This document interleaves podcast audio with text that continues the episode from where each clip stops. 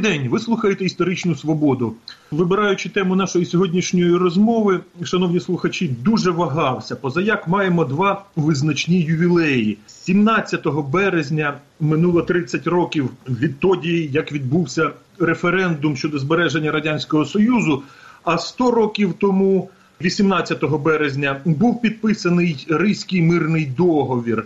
Обидві події важливі, обидві цікаві. Чесно кажучи, важко було обрати одну з них, але все-таки зупинився на Ризькому мирному договорі. Позаяк 100 е, років це.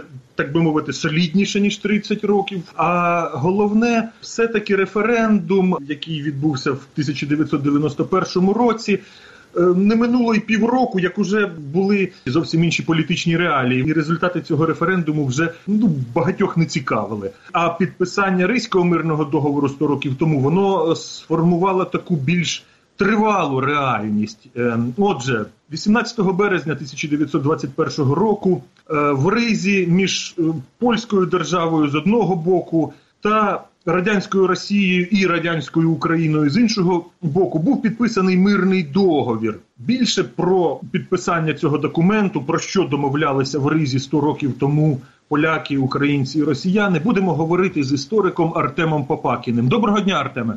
Добрий день. Перемир'я е, Москва і Варшава уклали в жовтні 20-го року, а мир підписали в березні 21-го. Е, Ці п'ять місяців що відбувалося? Відбувалися переговори, наскільки інтенсивні, чи, чи просто вони взяли паузу, щоб подумати? Е, в період між е, підписанням е, попереднього прелімінарного договору перемир'я і укладанням Ужарицького мирного договору там відбувалося ну по суті відведення військ, те, що забезпечувало мирний процес. Тобто до цього часу війна була в дуже такій гарячій фазі. Е, тепер же укладено було перемир'я, але е, взагалі ну, переговори про укладення перемир'я вони не були чимось новим. До е, жовтня 2020 року такі спроби укладення перемир'я теж існували. Спочатку е, радянська Росія пропонувала Польщі укласти перемир'я, потім Польща намагалася е, так само запропонувати в невигідних для себе умовах. Ну і е, всі ці. Спроби укладення перемир'я до до жовтня 2020 року були нещирими. Тобто вони були продиктовані якимись е, спробами обманути супротивника, щоб приспати його увагу для того, щоб підготувати наступ на якійсь іншій ділянці. Ну от, відповідно, е, тепер уже були е, переговори. Призвели до укладання договору про перемир'я, і відповідно треба було відводити війська. Треба було довести, що наміри щирі. Відповідно, вже після укладання перемир'я відбувається е, виведення військ із е, зони, яку треба було залишити. Е, спеціальна зона вільна від військ як однієї, так і іншої сторони.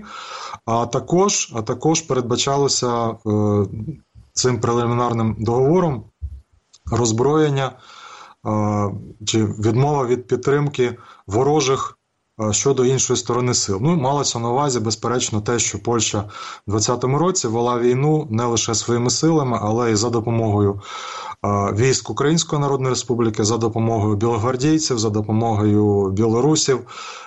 І відповідно. Їх усіх треба було теж відводити, треба було роззброювати. Ну і відповідно наступні домовленості вже призвели до початку переговорів е, у Ризі щодо укладання самого мирного договору. З радянського боку було дві делегації: російська і українська. Причому російська була якби за себе і за Білорусію. А ну, з польського боку одна. Чому так сталося? Взагалі, звісно, що польсько-радянська війна вона велася не лише польською і російською стороною. За е, Польщу билися армія Української Народної Республіки. Це був головний союзник. Це Підписання Варшавського договору з Петлюрою була е, головна причина, чому війна в 20-му році відбувалася за українські землі. І е, якщо б так підходити з об'єктивної точки зору, звісно, що до цих от переговорів мала б бути допущена ще й делегація Української Народної Республіки. Вона до Риги так само приїхала.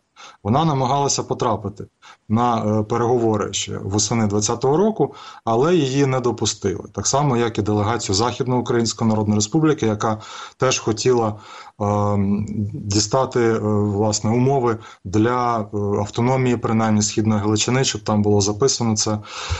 З другого боку, е, польсько радянська війна велася силами теж не лише самої радянської Росії, але й радянської України і інших радянських республік. І відповідно, оскільки в 20-му році йшла війна саме за українські землі, українське питання було одним із найголовніших при розгляді е, кордону, при розгляді умов взагалі миру Ризького. І е, оскільки раніше Польща ще починаючи з 19-го року підіймала перед радянською стороною питання необхідності визнання незалежності України для того, щоб був укладений цей мир. Е, радянська Росія вирішила, що кращим буде виходом із цієї ситуації привести з собою ще й українську делегацію, яка нібито представлятиме Україну. Ну, звісно, що для Польщі це не була дуже вигідна е, пропозиція, проте на той період, уже на період підписання перемир'я. Польська сторона була вже виснажена. Продовжувати далі війну е, не було як, і відповідно вони прийняли е, цю от українську делегацію, яка, до речі, е, як згадують сучасники. Із цієї от української делегації лише один Мануїльський розмовляв українською мовою. Це з'ясувалося, коли власне узгоджували текст договору, який мав би бути підписаний польською, українською і російською мовами. Даруйте, а там же здається, ще Юрій Коцюбинський був в українській делегації. Так, ну він... це випливає, наприклад, із спогадів е, Кедровського, який там теж був присутній, от що, начебто, він каже, що лише Мануїльський знав українську мову. Уточніть, будь ласка, хто такий Кедровський і в якості кого він був у Ризі? Е, Володимир Кедровський це делегат е, делегат Української Народної Республіки, який був присутній в Ризі, але не був присутній на переговорах. Тобто тієї делегації Української Народної Республіки, яка е, не була допущена до переговорів. А от взагалі ці дві делегації, які це переваги давало більшовикам? Більшовикам це давало таку перевагу, що е, представляє Україну українська делегація. Тобто, якщо говорять про е, незалежність України, то ось у нас вже є незалежна Україна. Відповідно, це не Росія встановлює е, кордон із Польщею, це в тому числі встановлює кордон із Польщею Україна. Тобто, це Україна погоджується на те, щоб віддати Польщі східну Галичину, Західну Волинь, не лише. Росія. Тобто, це не йдеться про лише російсько-польський договір, це йдеться про договір трьох сторін. От, ну, звісно, що українська делегація була всіляко підпорядкована російській. Е, Йофе головував, е, голова лише російської делегації, але він представляв е, обидві ці сторони. Ну, відповідно, це українське представництво це була фікція вигідна радянській Росії для того, щоб встановити вигідні для неї умови мирного договору більшовики наполягли на двох делегаціях. А чому поляки не наполягали, щоб українська делегація з Української Народної Республіки теж була представлена на переговорах? Поляки розуміли, що якби на переговорах була представлена Українська Народна Республіка, делегація УНР, то відповідно ці переговори би не призвели до бажаних результатів. На той час уже делегація, е, яка була відправлена в Ригу на переговори, була сформована ну, переважно із е, ендеків, представників е, національної демократії, які бажали миру із Росією, встановлення вигідного кордону, який би Е, дозволив Польщі межувати з Росією. Е, тогочасна політика закордонна, яку провадив Юзеф Пілсудський, вона була кардинально іншою. Вона передбачала створення е, на східному кордоні Польщі ряду союзних із Польщею держав, незалежних з трошки обмеженим суверенітетом, в тому числі України, Білорусі. Литви, але але польському сеймі домінували якраз ендеки, і вони формували цю делегацію. Відповідно, ця делегація і і домовлялася е, саме із російською стороною, відповідно, і допустити. Е, Українську Народну Республіку до цих переговорів вона не могла, тому що в неї була мета е, досягти польсько-російського кордону. Відповідно, ні про яку незалежність України е, мови вже е, при цих переговорах не йшло. Якби Українську Народну Республіку і делегацію допустили до участі в переговорах, вона би просто ці переговори е, ну, звела би на нівець. Тобто, вже би повернулися до, наприклад, переговорів 19-го року, де вже ставилося питання про незалежність України, але вони ні до чого не призвели. Тому е, більш таким от е, реальполітік, да, більш е, реалістичним. Для Польщі було якраз недопущення цієї делегації Української Народної Республіки і визнання української радянської делегації. Переговори щодо кордону, наскільки вони були тривалими, наскільки легко було узгодити кордон?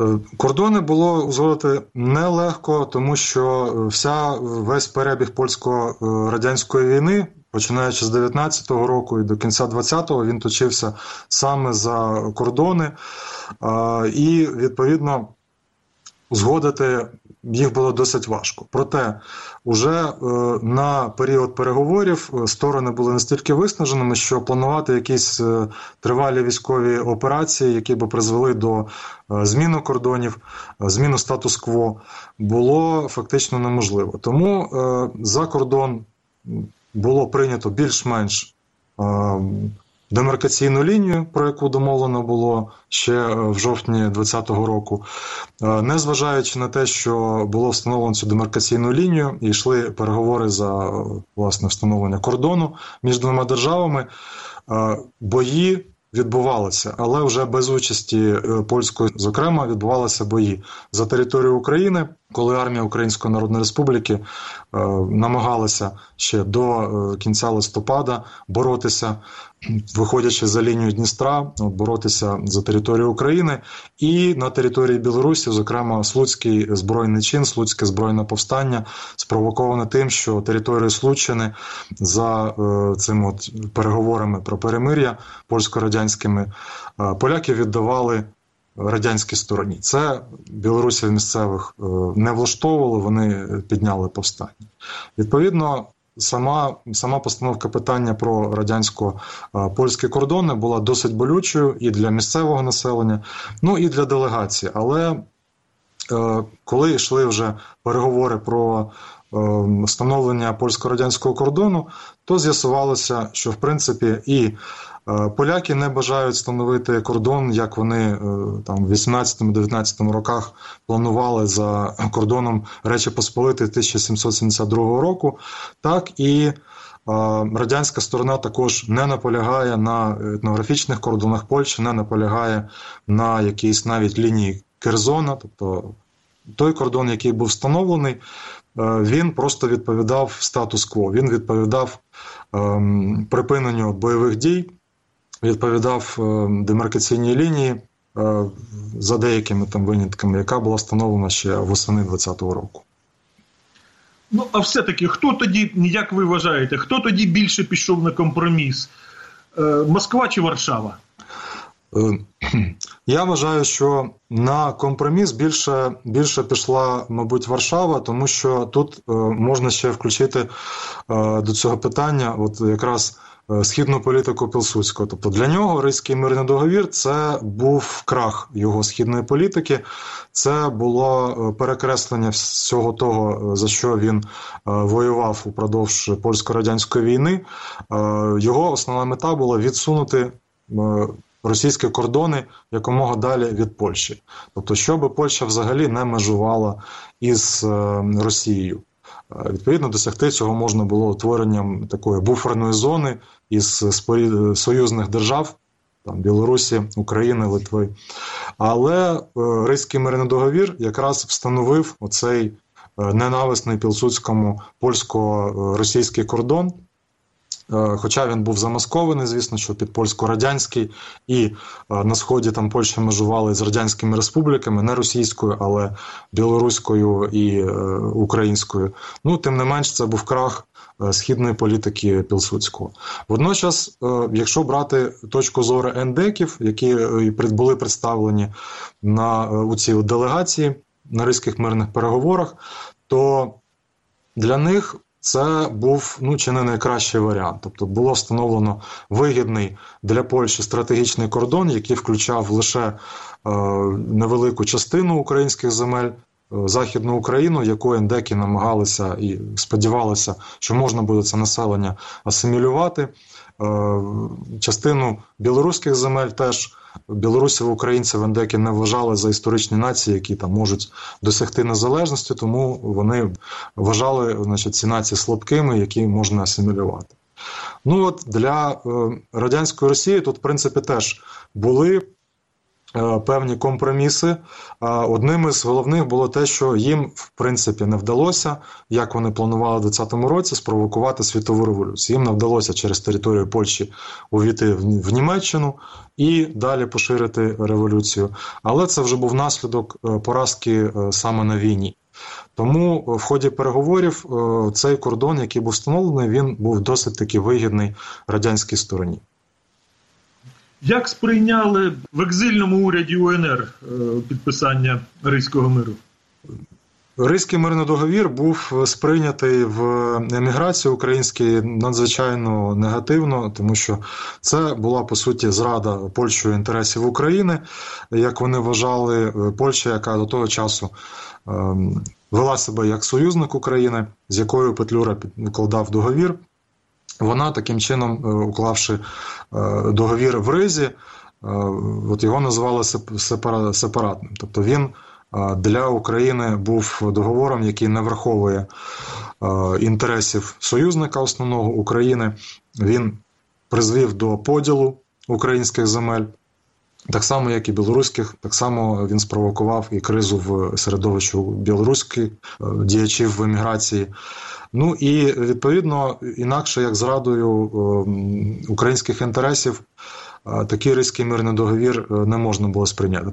Наприклад, спогади Кедровського про е, участь в переговорах в Ризі е, він назвав їх як Ризьке Андрусово, тобто Андрусівське е, перемир'я 1667 рік, яке поділило українські землі. От таким чином українська еміграція сприйняла укладання Ризького мирного договору. Тим не менш, Пілсудський здійснив кілька кроків, які би пом'якшили е, ставлення українців української еміграції в Польщі до цього договору. Зокрема, він вибачився перед е, українськими солдатами. Він здійснив е, пару таких демонстративних кроків, як нагородження українських вояків польськими нагородами. Зустрічався з діячами еміграції, пояснював цю позицію, що ну на жаль, він нічого не зміг вже зробити. Тобто, тут уже е, в переговорах в Ризі Е, політика Пілсудського, його особистий авторитет не грали жодної ролі, тому власне він і сам е, був вражений від ходу переговорів і від наслідків. Але тим не менш, е, упродовж ще кількох років на території Польщі існували табори для інтернованих українців, в яких тривало навчання. Ці українці, українські вояки, все ще сподівалися, що буде відновлено бойові дії, що вони будуть якимось чином використані для звільнення території України. України.